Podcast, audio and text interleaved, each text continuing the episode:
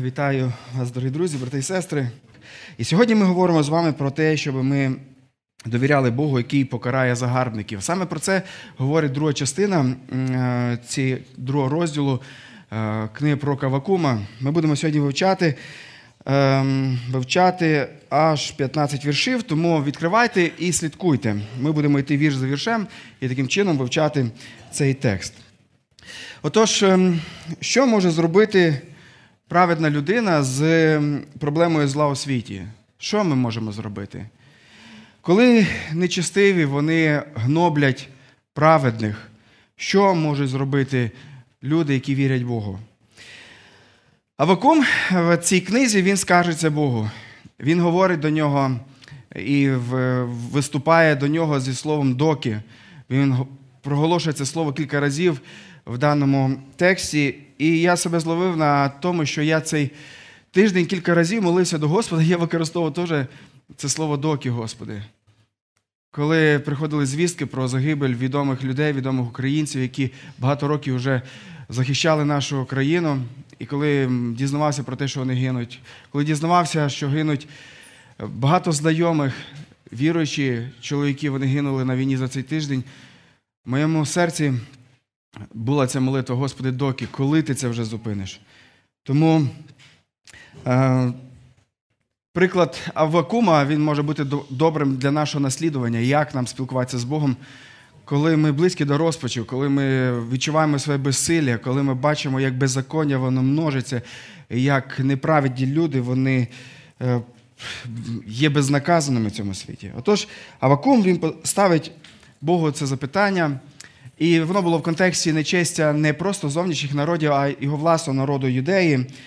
Е, але Бог йому каже: Окей, я розберуся з цією проблемою, я пошлю на вас халдеїв, вавилонян, які знищать, які покарають юдею, яка погрязла в корупції, нечесних судах в різному, різних злочинах. Але він почав тоді думати, як, Господи, ти нас менш нечестивих будеш карати більш нечестивими. Ну як так, Господи? Ну ж об'єктивно ми краще трохи, ніж вавилоняни. Господи, як ти це допустиш? І Авакум виходить на, на свою вежу і починає очікувати. Що Господь йому скаже. Господь йому відповідає, і ця відповідь його вона записана в цьому другому розділі. І він говорить про те, що е, Бог покарає нечестивих, і Бог визволить пригноблених. Навіть коли нечестиві мають неймовірну величезну владу, Бог знає, як втрутитись і як зробити свою справу. В даному тексті, який ми будемо зараз читати, ми можемо зустріти, він взагалі побудований як п'ять куплетів однієї пісні. І буквально це як така насмішлива пісня народів, які були пригноблені по відношенню до своїх загарбників. І кожний куплет із цієї пісні він е, складається, до речі, з трьох віршів, е, чітко все по три вірша. І він починається зі слова горе. Горе вони висловлюють е, прокляття, яке очікує цих людей і прокляття за конкретні дії, які вони робили під час того, як вони е, робили ці ці свої загарбницькі війни, і все те, що вони робили після того, як вони е, полонили ці народи. І історія вся ця закінчується в 20-му вірші. Ви можете вже зараз проглянути про те, як Авакум він восхваляє Господа, який царює, який управляє всього, всім. Це те, що йому бракувало розуміти. Це те, що до чого е, чим, що він не розумів, що він починає писати цю книгу, і що починається його нерозуміння Бога. Він не розуміє, де Бог. І в 20-му вірші він проголошує, що Бог на небесах, він царює, тому нам треба усім замовкнути перед ним. Отож. Е, книга про Кавакума. Якщо хтось трохи не знає, як побудовані книги Біблії, їх є в Біблії, хто нагадає, скільки. Біблія це бібліотека, 66 книг. І от ви можете побачити старий заповіт, який побудований новий заповіт. От старий заповіт, от ви можете побачити Хабакук, це Авакум наш. От він там п'ятий з кінця. Він є одним із малих пророків, так називають пророків Е, які написали свої книги, через те, що їхні твори вони були меншими, ніж там попередніх е, пророків, е, це п'яти, які написали більші книги. І от там книга про Кавакума. Це той, хто ще не відкрив, хто не знає, де знайти його. Е, давайте ми почнемо вивчати даний текст. Даний текст починається. Е, можливо, давайте ми весь його прочитаємо для того, щоб мати цілесне уявлення про цю пісню, е, насміхання з завойовників. Ем, ми почнемо з такого вступу, п'ятого вірша, і шостого вірша почнеться ця пісня. Зарозуміла людина насправді подібна до зрадливого вина і не матиме спокою. Вона розкриває свою пащу, наче шеол, ненаситна, як смерть. Вона підминає під себе всі народи і поневолює собі всі племена. Але хіба вони з часом не складуть про неї е, приповідку і не почнуть глузливо насміхатись, говорячи? От тут починається ця пісня, ця приповідка, ця глузлива е, пісня. І перший куплет, з якої починається зі слів горе тому, хто накопичує те, що йому не належить, доки можна привласнювати собі і взяти під заставу. Хіба раптом несподівано не встануть твої позикодавці і не побудяться, щоб тебе потрусити? Тоді ти станеш їх здобичу. Оскільки ти пограбував численні народи, ти і сам станеш здобиччю залиш, е, залишку всіх тих народів за пролиту кров людей, за спустошені країни і міста, а також за всіх їхніх мешканців. Другий куплет горе тому, хто з дирством наживає добро для свого дому, аби звити на висоті своє гніздо, і тим убезпечити себе від лиха. Адже ти зганьбив власний дім, винищуючи численні народи, чим зрішив і втратив право на життя. Через те каміння в стінах волає і йому вторюють, вторують дерев'яні балки. Третій куплет горе тому, хто будує місто на крові і засновує фортеці на злочинах. Хіба це не від Господа Савоота походить, що народи працюють для вогню, і люди знесилюються заради марноти? Адже земля сповниться пізнанням Господньої слави, як море наповнене водою. Четвертий куплет. Горе тому, хто наповнює свого ближнього з чаші своєї ненависті, доки той ближній не уп'ється, щоб побачити його сором. Через те ти наситишся ганьбою замість слави.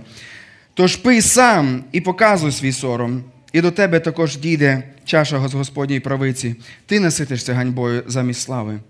Адже насильство, яке ти учинив знищенням тварин на лівані, тебе вкриє соромом, сповнить тебе жахом, а найбільше за людське кровопролиття, за наруги над країнами і над містами, над тими, котрі в них, і над тими, котрі в них мешкали. Яка користь, і тут п'ятий куплет починається. Яка користь від ідола, якого вирізбив ремісник чи злитого кумира, що вчинить е, що вчинить, що вчинить неправди? Адже той, хто його створив, вірить у своє твориво і продовжує виготовляти німих ідолів. Горе тому, хто каже до дерева, прокинься, або до бездушного каменя вставай. Хіба може камінь чомусь навчити? Хоч він обкладений золотом і сріблом, але він бездиханний. А Господь у своєму святому храмі, тому нехай мовчить перед ним уся земля. Отож, Авакум починає е, цю частину свого листа з того, що він зазначає, що ця людина зарозуміла. Він протиставляє цю зарозумілу людину трохи вище в четвертому вірші, кого він згадує. Подивіться, він згадує праведну людину, яка буде жити вірою. А от зарозуміла людина це та, яка буде жити своєю силою, своїми божками і своїми досягненнями. І він починає Ем, говорити, що чекає е, загарбників, що чекає цих людей, які думають, що ніхто їх не може зупинити і ніщо не може попливати на них. Перше, що ми можемо побачити, горе, яке він виражає, це ем, або покарання в цьому горе, яке проголошує е, Авакум, це те, що Бог покарає за грабіж. Горе буде жадібному грабіжнику він оголошує е, ось це горе йому. Взагалі, от якщо подивитися на це слово горе, воно зустрічається в старому заповіті 53 рази. І воно використовується там в трьох контекстах. Е, наприклад, вісім разів воно використовується людьми, які плачуть на похоронах, і вони виражають своє гори. Є ті, які е, робили це, це вже чотири рази в Біблії записано, крик, аби привернути увагу. Типа, ах, кричать голосно. І це, типу, це це горе, яке вони вигукують, для того, щоб привернути увагу людей до того, що буде сказано. І третій варіант це 41 разів використовується це слово для того, щоб проголосити загибель е, тому, хто робить якусь біду і якесь нечестя. І е, даний, дана пісня починається з тим, що він вигукує це перше, перше горе. І він каже, що горе тому, хто займається ненаситно грабежом. Якщо подивитись в даному тексті, чи можемо ми побачити, кого він називає е, адресатом цього горя? Подивіться на шостий вірш. Чи говорить він про, е, чи називає він народи чи особистість е, в даному вірші? Якщо ви подивились уже швидко в цей текст, ви можете побачити, що він використовує тільки займенник. Він не каже, що це мова йде про вавилонян, він не каже, що мова йде про е, євреїв, юдейське царство. В п'ятому вірші він про це не, не, не говорить. Ну, В контексті мається на увазі, що насправді Бог насамперед говорить про е, халдейське царство. Але коли він використовує тут ось цей займенник е, тому, або далі, що він там говорить?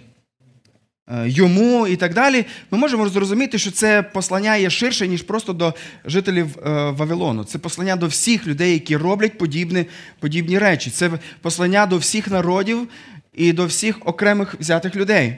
Ми можемо дивитись на це, ну там питання з Вавилоном, яке, яке має, як це стосується нас, але це може дуже прямо стосуватися вас, друзі, коли ви можете повторити подібні речі. Знаєте, яку Господь оцінку робить цьому, і знаєте, що він буде казати. Але насамперед це дійсно говориться про е, про Вавилон, який е, робив оці ці нечестя з пограбованими народами.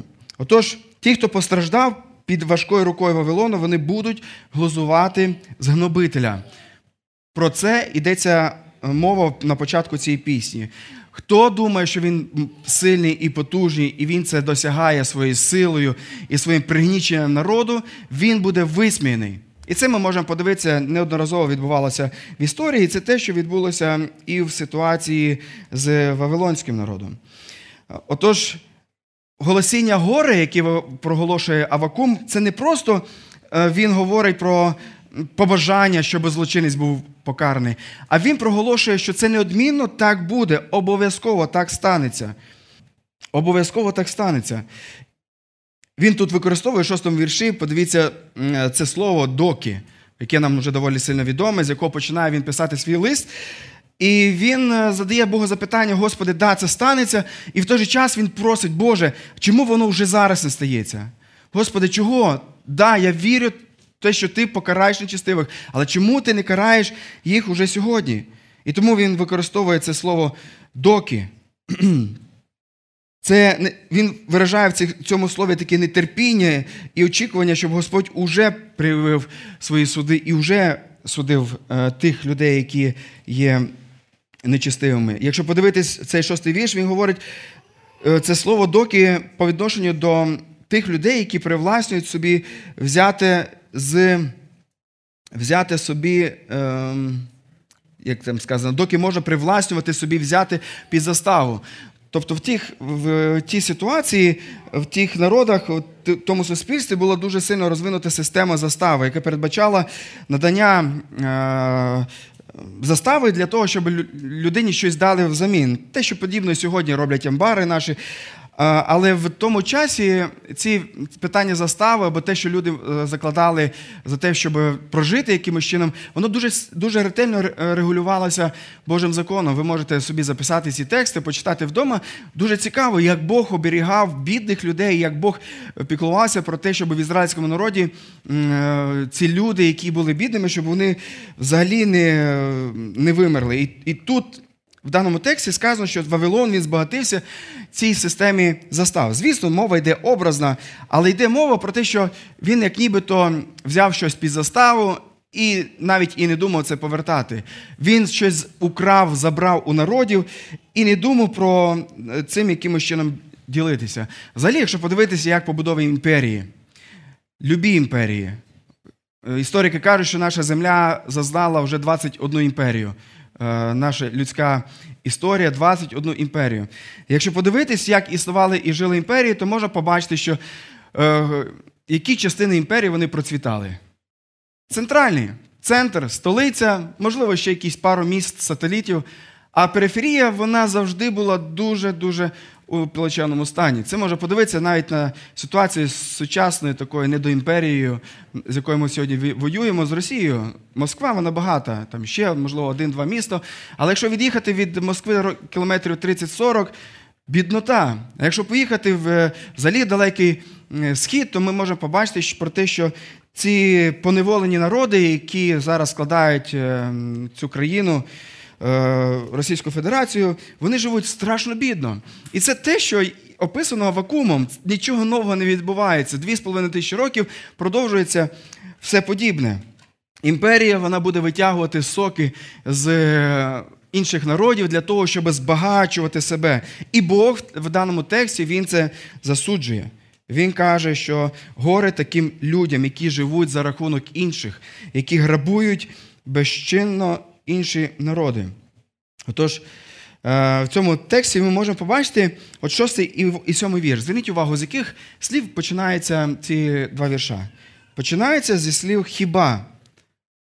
Що означає це слово хіба? Це риторичне запитання, негативне, яке показує, та ні, точно воно так буде. Він запитує, хіба вони з часом не складуть про неї приповідку та точно будуть співати про Вавилон? І сьомий вірш. Хіба раптом несподівано не встануть твої позикодавці, позико, позикодавці? Стануть точно, якщо ти будеш грабувати, якщо ти будеш нечесний в тому, щоб е, забирати те, що належить іншій людині, знай, що Бог зробить те, що ти посіяв, ти будеш це жати. І це те, що е, сталося в житті Вавилону. Мені подобаються такі елементи спостерігати, коли вивчаю текст Біблії, дивитися, в якому, е, наприклад, подивіться, шостий вірш, він говорить, хто накопичує, то йому, це проговориться в якій. Це в третій особі одини. Йому. Але подивіться, як починається в сьомій, е, в сьомому вірші. Як він говорить уже до свого адресата? Він каже, твої. Він вже переходить з третьої на другу. Він вже конкретно говорить. В сьомому вірші він починає вже звертатися не просто говорити взагалом, от про когось, там когось, а він починає звертатися до до людини, і це послання воно стає більш особистісним таким. І він проголошує про те, що е, якщо ти будеш поступати таким чином, то знай, що Господь покарає тебе. Восьмий вірш. Ми можемо побачити про те, що ем, оскільки Вавилон, оскільки імперії вони грабують численні народи, то і самі вони з тою здобиччю е, їх розтріпають ці народи, вони пограбують їх. Коли ми бачимо, що сьогодні не до імперії, вона починає грабувати Україну, виносити унітази, знайте, що е, їхнє майно буде пограбоване. Знайте, що закон сіяння і жнив він буде діяти. Господь сказав, що воно так станеться. І в якійсь мірі тим людям, які будуть жити під час Божого суду для цього народу, ці люди, які будуть живі, їм буде складніше, ніж тим людям, які померли. Переживати Божі суди на собі неймовірно важко. І це те, що Бог обіцяє в першому куплеті пісні. Бог буде покарати за грабіж. Кожного разу, коли ви будете бачити ролики там в телеграм-каналах про те, як ви бачите, як щось знову крадуть е, наші грабіжники, то знайте, що Бог за це їх покарає. Якщо серед нашого народу наші солдати будуть займатися мародерством, наші люди будуть займатися мародерством, це награбоване, воно не принесе ніякого зиску. Бог покарає за це. Другий куплет він починається е, з, знову зі, зі слова горе, і там горе проголошено людям, які наживають добро своєму дому, і з метою для того, щоб побудувати собі палаци, в яких вони сховаються, в яких, наче їх ніхто не спіймає. Вони шукали свій захист.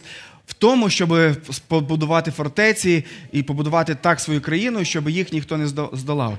Тобто вони шукають свою опору і свій захист у своїй міці, у своїй силі, Е, яку яку вони побудували за рахунок пограбованого. До речі, доволі перші три куплета цієї пісні вони є доволі схожими. Треба улавлювати ці тонкощі, в чому є відмінність цього. Якщо перший куплет він більше говорить про е, це ненажерливе грабування, то другий куплет він в цій пісні він говорить про результат, що люди з цим награбованим робили, що Вавилон робив.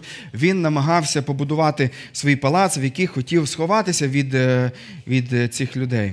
І ми можемо почитати. Давайте ми почитаємо цей другий куплет. Сказано: горе тому, хто з дирством наживає добро для свого дому або звити на висоті своє гніздо, і тим убезпечити себе від лиха.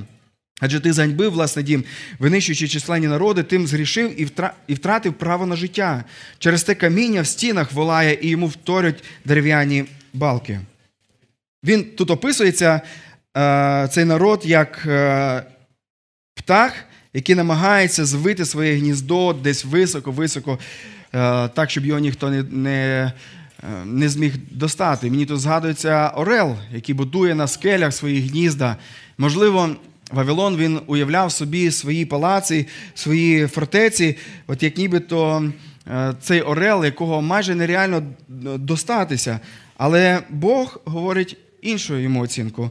Бог каже, що е, горе буде стосуватися твого дому і твоєї сім'ї. До речі, це слово е, дім, воно в Біблії часто перекладається як і сім'я. Тобто вони побудували свій дім нечесно користуючись іншими народами, іншими людьми, вони і їхні члени сім'ї вони отримали від цього вигоду. Але Бог каже, що я проявлю свій суд над вами. Таке Боже ставлення пронизує всю світову історію. Ті, хто грабують і пробують е, основу своєї безпеки побудувати не в Бозі, а в награбованій своїй силі, Бог посміється із них.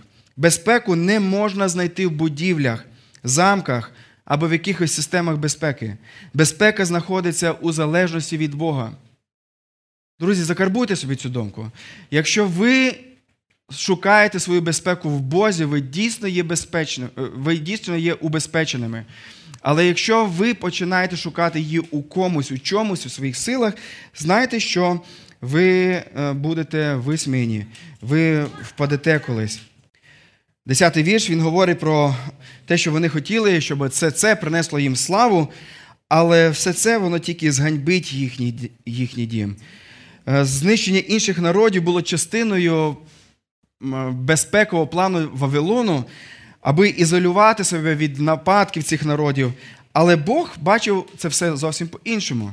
І мені знову ж таки тут дуже е, яскраві ілюстрації з відносинами, вже 400-літніми відносинами нашими з, Росії, з Росією.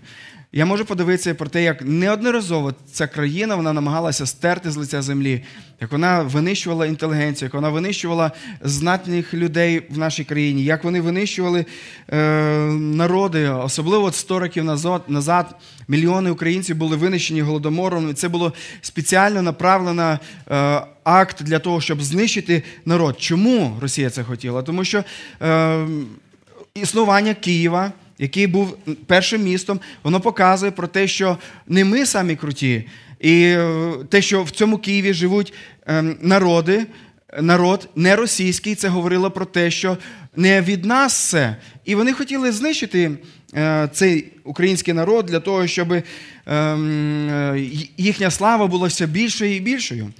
І ми бачимо цю війну, яка почалася, як казав речник недолугий речник, е, білоруський президент, казав, що 2-3 дня нам потрібно, щоб завоювати, що там того. Ми бачимо, що Бог сміється з них через те, що Він дає силу нашому народу протистояти їм. І сьогодні вони ж говорять зовсім по-іншому. Ми знаємо, як цей тиждень вже говорять, ем, і що говорить цей е, е, ненародом вибраний президент Білорусі. Що він говорить? Він каже, що та треба вже якось перемиря би знайти, треба, ця війна вже нікому не потрібна. Я не знаю, які це політичні цілі він переслідує, але очевидно, що Господь сміється, тому що Бог панує в історії, а не імперії. Бог знає, як діяти. Вавилон і сучасні народи вони мають вивчити причинно-наслідкові зв'язки в житті. Наші дії вони призводять до наслідків, які можуть призвести до смерті. Мені згадується розказаний Ісусом багатий глупець, який подумав, що я набудую, е, напакую все більше свої комори, буду мати все більше багатства, але не подумав про свою душу. Він забув про неї. Він забув про свою душу. Ісус Христос в іншій історії каже, яка тобі користь, якщо ти завоюєш весь світ, а душі своїй нашкодиш? Для чого тобі все це? І це допомагає нам, брати і сестри, нам, віруючим людям, трохи переключитися, розуміти, що ну не все в грошах, не все в тому, щоб якнайбільше заробити. Нічого з собою не заберемо. А тим більше, якщо якщо там є елемент неправди, якщо там є елемент здирства, елемент того, що ми робимо через це е, бідніших інших людей, коли ми неправдою це робимо, тим більше Господь посміється над нами, і Господь не дасть нам е, користі з цієї справи.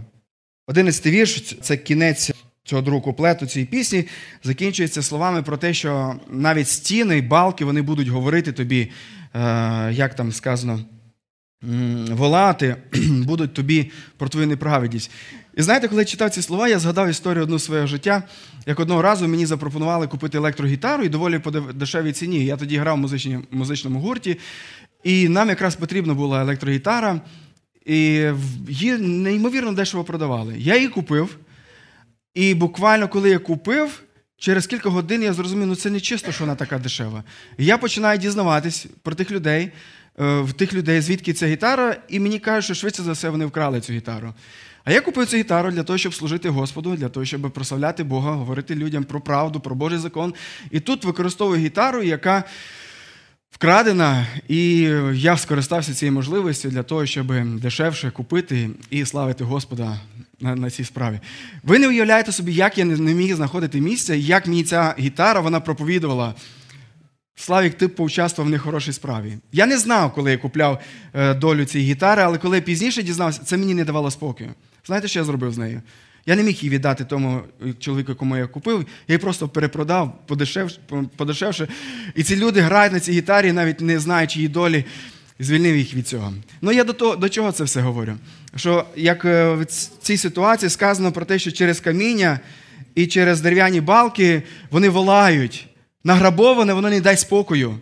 Якщо ти користуєшся цим, воно не дасть тобі спокою. Вавилону не дасть спокою. Бог обіцяється. І це те, що буде відбуватися в нашому житті. Це те, що буде відбуватися в нашому житті, якщо ми будемо е, подібні до. І ми можемо розуміти, що те, що е, відбулося, і те, що відбувається от з награбованим в Росії, воно не дасть їм спокою. Воно буде е, говорити проти них. Їхнє сумління, воно буде засуджувати їх. Третій куплет. Читаю його з 12 вірша. Третій куплет. Е, він основна думка, що вбивці понесуть покарання. Горе тому, хто будує місто на крові і засновує фортеці на злочинах. Хіба це не від Господа Саваота походить, що народи працюють задля вогню і люди знесилюються заради марноти? Адже земля сповниться пізнанням Господньої слави, як море наповнюється водою. Починається цей куплет з того, що він проголошує горе тим людям, які на крові будують міста і фортеці. І це не просто в формі е, того, що це буде факт, що це буде фактом, що це однозначно так буде, а це сказано у формі пісні, яка висміювала. Ти думаєш, що ти сильний, бо ти можеш принизити і знищити людей, які навколо тебе, але тобі горе від цього. Тобі горе від цього. І мені тут згадується текст, який Бог сказав для Ноя після того, як вони е, вийшли з ковчега в 9 розділі. У мене була проповідь на цей текст, буття 9 розділ, 6 вірш. І, до речі, можете прослухати. Це проповідь про те, як е, бути християнином під час війни. І от там сказано про те, що той, хто проливає кров людську, що має статися з ним? Він має принести жертви Богу, і Бог його простить.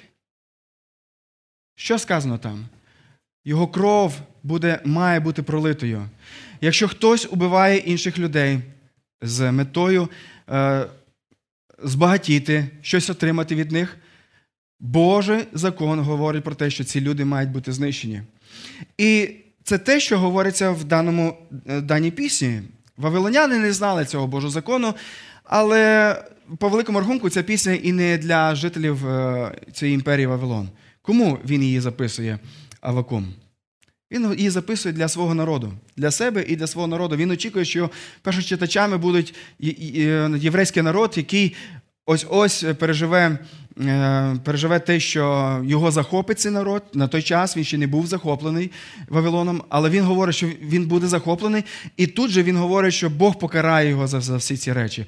І тут Бог йому дає відповідь на це запитання, як ем, більш нечестивий може карати менш нечестивого.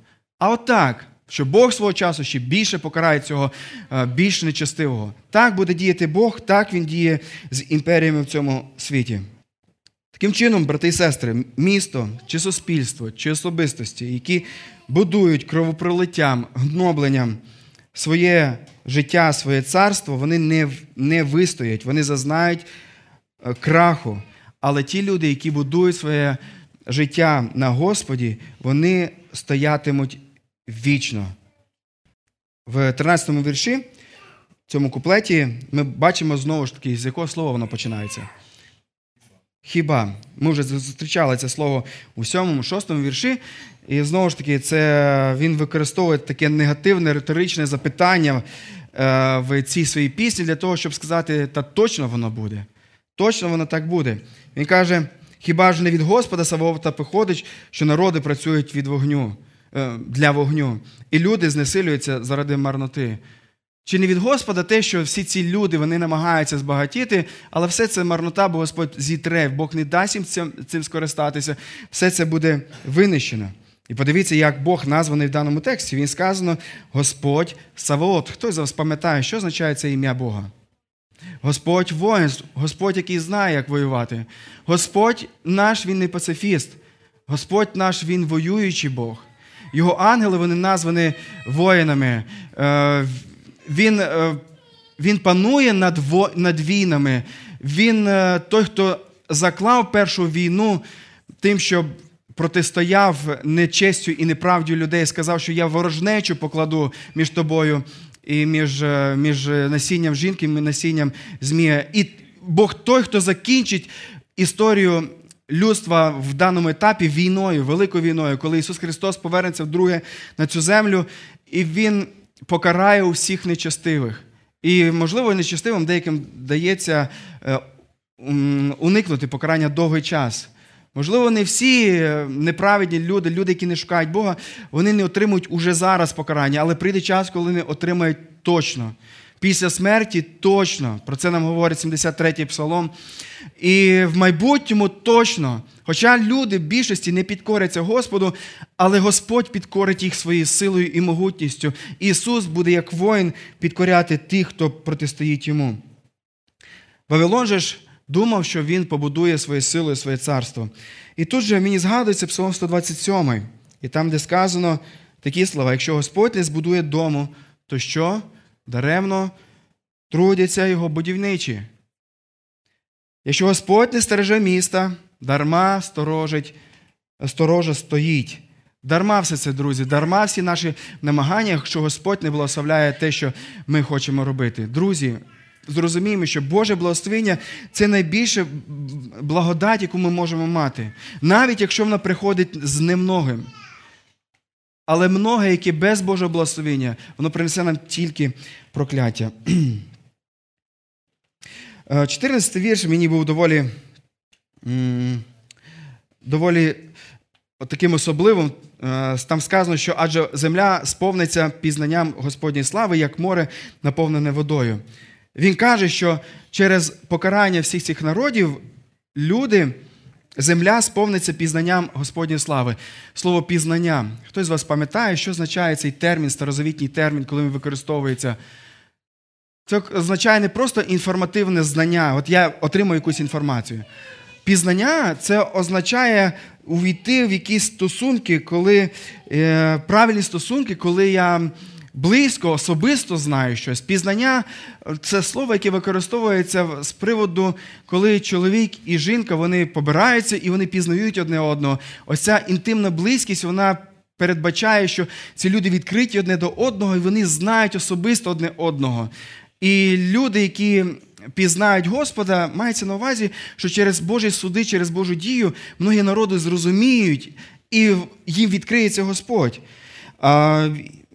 Що ці люди пізнають? В 14 вірші сказано, що вони пізнають Божу славу. Божу славу. Божу славу, він являв свою славу, коли. Е, особливо, коли ізраїльський народ він виходив з Єгипту. Ми знаємо, що фараон також не знав Бога.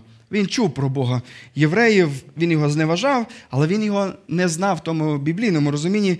І Бог вирішив стати знаним цим е, царем. Пам'ятаєте, що він для цього зробив? Послає 10 кар, і кожна кара вона була е, покликана продемонструвати, що Бог Єгова, Бог євреїв, він неймовірно сильніший за всіх інших богів. І всі ці покарання вони були спрямовані на те, щоб принизити божества, яким поклонялися, е, яким поклонялися е, е, єгиптяни.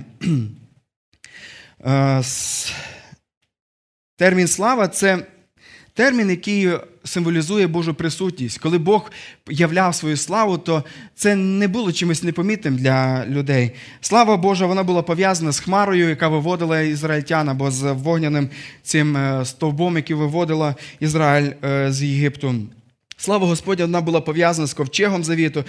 І, І таким чином, коли Бог е, робить свою славу відомою для людей, це неймовірно велика річ. Тому що що найбільше Бог робить на цій землі? Бог не просто одних народів піднімає, опускає, Він робить це з якоюсь ціллю. Коли Бог карає нечистивих і загарбників, Він це робить з ціллю, щоб люди пізнали, що є справедливість, що що діють закони сіяння і і жання, жатви. Бог буде царювати. Є якийсь абсолют, який ем, який управляє історією, який є над усім. Ми, віруючі християни, ми розуміємо, що в повній мірі ця слава Божа, вона явлена нам в Ісусі Христі.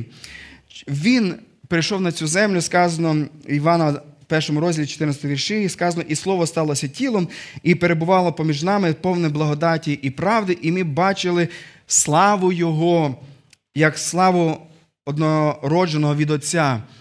Бачачи Ісуса Христа, вірячи в Ісуса Христа, ми пізнаємо славу, могутність, присутність Божу у своєму житті. Четвертий куплет цієї пісні. Він про те, що Бог покарає загарбників, які чинять розпусту. Горе тому, хто напоює свого ближнього з чаші своєї ненависті, доки той ближній не вп'ється, щоб побачити його сором. Через те ти наситишся ганьбою замість слави. Тож пий сам і показуй свій сором, і до тебе також дійде чаша з Господньої правиці. Ти наситишся ганьбою замість слави. Адже насильство, яке ти вчинив знищенням тварин на ливані, тебе викриє соромом, сповнить тебе жахом, а найбільше за людське кровопролиття, за наруги над країнами і над містами, над тим та над тими, котрі в них мешкали. В даному тексті Бог виражає горе розпусному розпусній імперії, розпусній людині. Ця четверта насмішка, вона е, також починається з третьої особи, він починає писати і переходить е, більш особистісно, починає звертатися конкретно вже в формі другої особи однини. Отож, гріх Вавилона. Виходячи з даного уривку цієї пісні, заключався в тому, що він напоював інші народи з ціллю того, щоб маніпулювати цими людьми. Напевно, ви знаєте історії, коли люди спеціально когось е, давали випити, щоб ці люди ставали п'яними для того, щоб їх використовувати якимось чином. Наприклад, хлопці дівчат, для того, щоб переспати з ними, часом роблять такі речі, огидні речі. Або, наприклад, щоб підписати якийсь договор чи ще щось, я чув про те, що напоюють людину, яка потім йде в не дуже тямущому стані щось обіцяє, щось підписує, використовувати. Щось подібне використовував Вавилон з народами, які він підкорив. Він їх е, напоював, і з цього він мав якусь певну вигоду для себе. Взагалі, Вавилон в старому заповіті він зображений як нація, яка любила випивати, і про це ми можемо згадати, е, описує Даниїл в п'ятому розділі, де Даниїл вже був якраз. Е, Євреєм, який був у полоні, який був забратий, він був жив приблизно років через Можливо, на цей момент він вже народився. І через 50 років він писав, писалася його історія, вже Даниїла, будучи в полоні. І там він описує історію про оргії і про п'янства Вавилонського народу. Ви взагалі пам'ятаєте, чим закінчилась історія Вавилону? Е, Або давайте так, хто пам'ятає, який цар він захопив е, єврейську, е, юдейську державу? Як його було звати? Відоме ім'я на букву Н. Навходоносор. Да. А який Вавилонський цар він зробив так, що знищилася ця Вавилонська імперія? При якому знищилась? Вона була захоплена? Валтасар. Згадайте історію. Що це була за історія? Це була п'яні оргії, е, вони напилися, і їм мало того, що вони мали. І тут приходить на думку царю Вавилонському: слухай, а ми ж захопили Ізраїль. Це сталося років через 70 після того, можливо, трохи більше, 80-90, після того пише Авакум. Ми ж захопили їх і захопили їхній храм. А в їхньому храмі було дуже багато різних чаш. Давайте ми будемо е, пити все це пило, яке у нас є із цих чаш, якими е, народ єврейський приносив е, якісь речі перед Господом, поклонявся Господу, які служили у храмі. І коли він це наказав зробити, пам'ятаєте, яка історія дивовижна там стається? На стіні появляється рука, яка починає писати: Мене, мене текл у парсін, що означає, ти зважений і знайдений дуже легким. І цю ж ніч Валтасар він був битий, і царство Вавилонське воно перестало існувати. Інше царство прийшло йому на заміну. П'янство воно було частиною життя Вавилонської імперії. І коли, знаєте, я думаю е, про Вавилонську імперію в цьому контексті і накладаю її на сьогоднішню недоімперію, то я бачу дуже яскраві е, ці алюзії, дуже бачу схожості. Е, я не знаю, яка ще нація так утопає в п'янстві, як сьогоднішні ті, які хочуть нас захопити.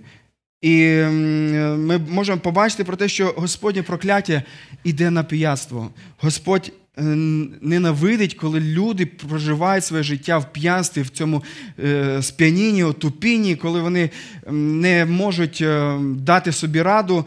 Богу це неприємно і Богу це огидно. Але ці вавилиняни вони не просто напивались, вони не просто робили це, але вони напивали, напоювали е, інших народів для того, щоб використовувати їх, е, для того, щоб використовувати їхню слабкість. Але Бог каже, що Він буде е, напоєний. І нагота Вавилона відкриється. Коли про це він пише в даному тексті, він має на увазі, що буквально сором, нагота, буквально Вавилонян вона буде відкриватися, і коли вона відкриється, то для євреїв те, що вони побачать, буде вдвічі, ем, е, як так сказати, е, вис... причин буде висміяти, тому що євреї не були обрізані, і вони побачать, що це не обрізані люди, яких, е, які сором свій викладають е, для всіх людей. Про це написано в цій пісні. Уявіть собі, такі пісні є у Біблії. Сам Бог накличе покарання на Вавилон. Авакон торкався проблеми того, що Бог мовчить, але Бог не мовчав. Для Вакума суд, суд здавався повільним спочатку, але Бог винесе вирок вчасно над е, ворогом е, Вавилоном. В старому заповіті чаша вона символізувала суд. Ми бачимо, тут вона появляється, ця чаша. Бог е, сказано про те, що середина 16 вірша. І до тебе також дійде чаша з Господньої правиці. Він використовує чашу, ілюстрацію чаші, з якої вони пили, а Бог використовує ту чашу. Коли Бог використовує цю фразу, він е, цим самим він показував свій гнів, який він буде виливати. І тут чаша, яку він тримає, Бог ніби тримає в правій руці, тобто права рука, вона підкреслює міць і силу, яку він буде виливати у своєму гніві на вавилонський народ. У пошуках слави Вавилон тільки е, знайшов собі ганьбу він е, був осоромлений і буде осоромлений серед іншими народами. Особливо цікавість для мене склав 17 й вірш даного тексту, тому що доволі не не, не, не, не типово, або про ці речі не так часто в Біблії згадується, але це показує про те, що як наскільки Бог любить все своє творіння. Да, Бог любить людей, і Бог любить людей е, найбільше. Але Бог любить не тільки людей, Бог любить усе своє творіння. Подивіться, як сказано в 17 вірші, за що Бог буде карати Вавилон? За те, що вони винищують дерева, за те, що вони винищують звірів. Бог, І Богу це огидно за те, що вони це е, роблять просто для того, щоб збагатити, просто, можливо, задля веселості і так далі. Я своїм хлопцям кажу про те, що якщо ви там щось робите, чи там не знаю, комар вас там мучить, чи ще щось, його треба вбити. Але просто шукати жуків і робити над ними експериментів, краще цього не треба робити. Я пам'ятаю, як ми з дружиною йшли одного разу по... Ми відпочивали тоді в Одесі, перед нами йшов один брат, і там були якісь такі великі жуки. Вони були безобідні, але цей брат, ми чуємо, він йде в своїх шльопках, він е, наступає на них, і вони хрустять, хрустять. І я розумію, що він навмисно на них всіх наступає. Я кажу, а що ти робиш? Він каже, мені так подобається, як вони хрустять. Я не знаю, чи Бог його за це накаже. Але я читаю в даному тексті про те, що у Бога якась особлива любов також є і до, до, до тварин. Е, ні, я не не є прихильник е, різних е, зелених рухів, які починають за тварин вболівати більше, ніж за людей. Але я розумію, що Бог він любить тварин, Бог любить творіння, яке він створив. Він створив це з любов'ю і він продовжує це любити. В даному тексті Бог він висуває, висуває претензію до цього народу про те, що вони ненажерливо використовували ресурси е, ресурси Лівану. Ліван, до речі, славився тим, що там були дуже міцні дерева, і їх багато народів хотіли використати для того, щоб побудувати там собі різні речі, різні речі, які їм потрібно було. І Бог засуджує про те, що вони от таким чином е, панівно якось. Е, я би це деспотично, вони панують над землею. Бог хоче, щоб ми були, брати і сестри, тими митцями, які панують над землею, які, як Бог, як е, Бог у своїй славі, своїй мудрості, як Він створив. Він створив це, хоч Бог названий, до речі, знаєте, в грецькій мові використовується слово деспот, і Бог названий часом деспот, але тут не в тому розумінні, що він є деспотом, а в тому, що він є паном. І Бог у своєму. Ем, у своєму величності, своїй могутності, він панує любячи. Він любить це те, що він створив. Він хоче, щоб ми були подібними. Вавилони, Вавилоняни вони були ж іншими. І більше дивіться, 17 й вірш, мені подобається, як середина цього вірша там сказано. А найбільше, що Богу е, не подобається насильство, це найбільше за людське кровопролиття. Тобто Богу не подобається, що вони вбивали тварин, винищували природу, але найбільше за людське кровопролиття. Тобто тут показано пріоритет, про що Бог найбільше переживає, що він найбільше любить. Це людей. І це творіння людей, які були винищені е, цим народом. І Бог каже, що горе тобі, е, горе тобі за це, і ти будеш за це покараний. Останній куплет, п'ятий.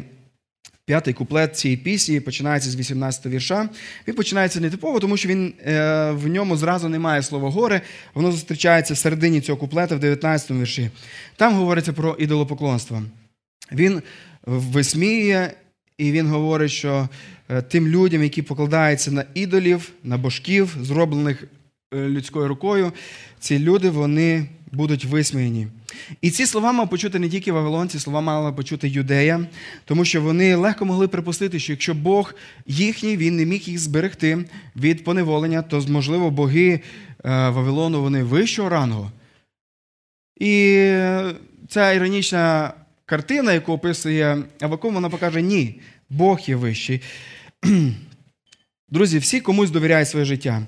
Немає людей на цій землі, які не довіряють чомусь або комусь своє життя. Ми, християни, закликаємо, щоб ви довірили своє життя Господу Богу. Повірте в Богу, довіртесь йому. Бо якщо не йому, то ви обов'язково все одно будете комусь довіряти. Будете довіряти силі, думки, ідеям якимось, іншим людям, багатствам, зв'язкам. І всі ці речі вони можуть стати для вас сучасними ідолами, на які ви покладаєте вашу надію. Біблія заохочує нас, щоб ми довіряли не всім цим речам, не творінню, не собі, а щоб ми довірилися Господу. Так, Бог каже, що ми маємо в певній мірі довіряти одне одному. Ми можемо довіряти? Так, да, я можу довіряти своїй жінці, своїм друзям, я можу довіряти братам у Христі, але в повній мірі покласти свою довіру я можу і маю тільки на Господа. І це не є просто, знаєте, такою ем, духовною практикою, яка мало стосується життя, вона дуже сильно випробовується, коли якась криза, коли щось здавить на моє життя. Е, кому я більше буду довіряти у той час? Дорогі друзі, врешті-решт, про війну, коли ми говоримо, кому ми будемо довіряти сьогодні найбільше? Кому ми будемо довіряти найбільше? Е, і чотири речі, які сказані тут про ідолів, за що він висміює. Перше, це те, що він каже, що ідоли вони створені людьми. Каже, яка користь від ідола, якого вирізбів ремісник і чи злитого кумира, що вчить неправди. Він каже, що ідоли вони створені людьми. Ідеології. Всі речі, які не підкорені Богом, Його Слово, вони створені людьми. Якщо ви покладаєтеся на них, ви отримаєте ганьбу. Поклоніться ідолу і отримайте максимум те, що може дати вам люди. Але поклоніться Господу, і ви отримаєте те, що вам може дати Господь землі. землі. Щоразу, друзі, коли людина встановлює свої речі, свої пріоритети, нас, ем, коли людина починає поважати найбільше те, що вона може побачити, е, земне створене, але не творця цих речей. Ця людина стає ідолопоклонником. Друге, що ми можемо побачити про ідолів в даному тексті, про те, що вони нічого не вчать, крім брехні. Адже той, хто його створив, вірить у своє твориво і продовжує виготовляти німих ідолів, сказано, е, чи литого кумира, що вчить неправди. Ідоли нічого не будуть вчити, крім брехні. Чому? Тому що їхня основа не Бог є, їхня основа є в другому. І більше того, в Біблії сказано, що за кожним ідолом стоїть диявол, який має намір ввести вас обманом, не дати вам повірити і довіритись Господу. Тому ідоли вони не будуть вам е, вчити правди, ідоли не дадуть вам, врешті-решт, істину, яку ви будете шукати. Вони вас тільки обнадіють, і ця надія вона буде фальшивою. Третє, що ми можемо побачити, про те, що ті люди, які створюють ідолів, вони створюють їх за своїм образом і своєю подобою. Ми всі створені за чиєю подобою? За Божою. Але коли ми щось будемо творити, то будемо творити за своїм образом, за своєю подобою. І тому воно буде занадто малим для того, щоб дати нам те, що насправді ми потребуємо, бо ми, люди, потребуємо чогось більшого, ніж ми можемо знайти в цьому світі. Ось чому люди, досягаючи якихось речей, маючи багато е, багатств і ще якихось речей, воно не може наповнити їхню душу.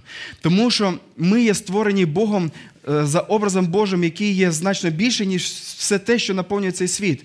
Коли ж ми будемо покладатися на ідола, ми будемо обмануті, і ми не отримаємо більше, ніж те, що можемо зробити самі. І останнє, що він говорить про ідолів, тут він каже, що ідол не зможе вам нічого сказати, він не зможе вас повести.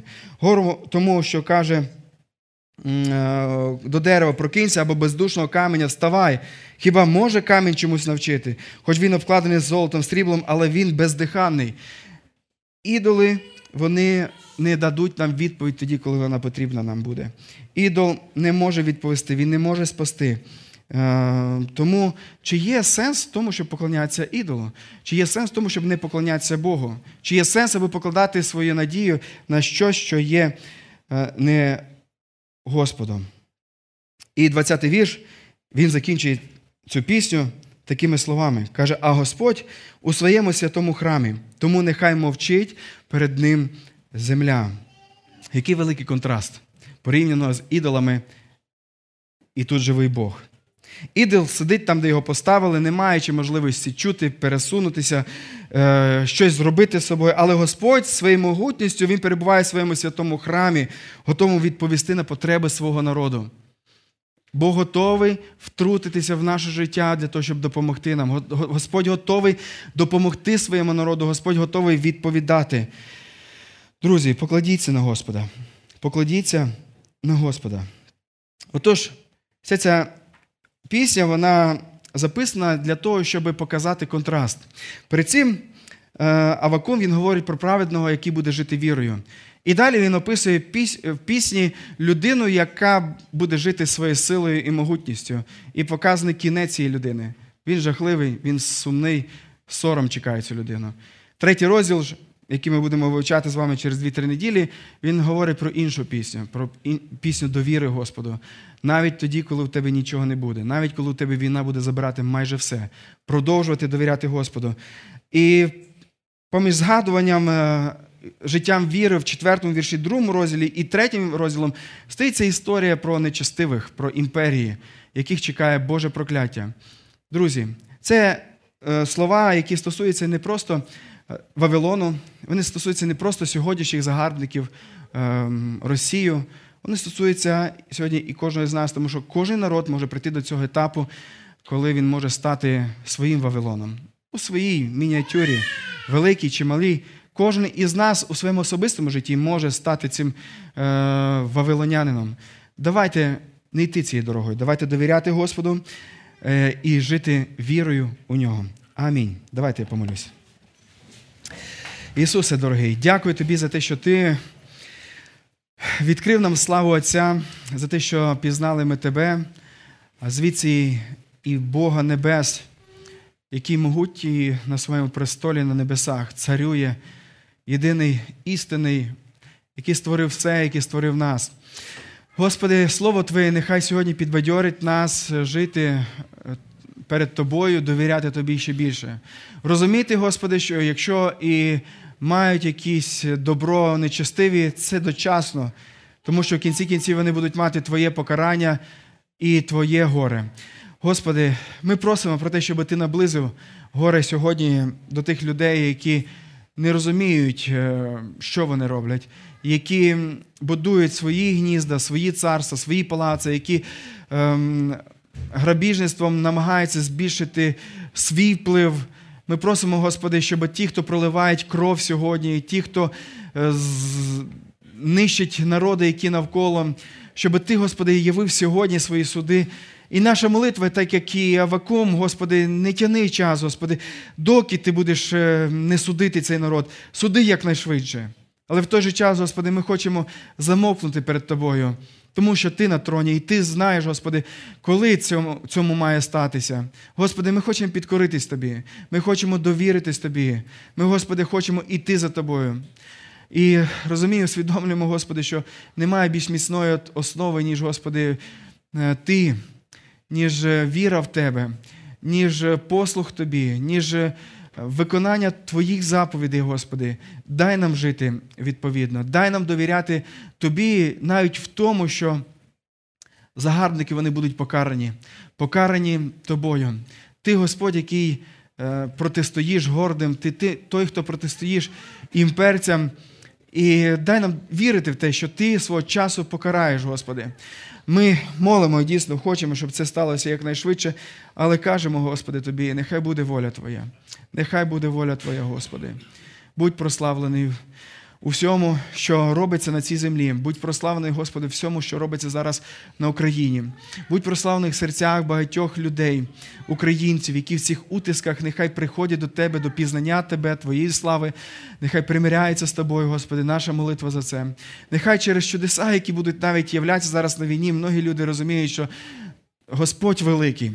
Великий Господь, який обертає серця народів до нас, який допомагає нам, який гуртує нас, який зберігає нас, Господи. Ми надіємося на Тебе і просимо цієї ласки Твоєї для нас і надалі, Господи. Благослови нашу країну, благослови і ще раз благослови. Амінь.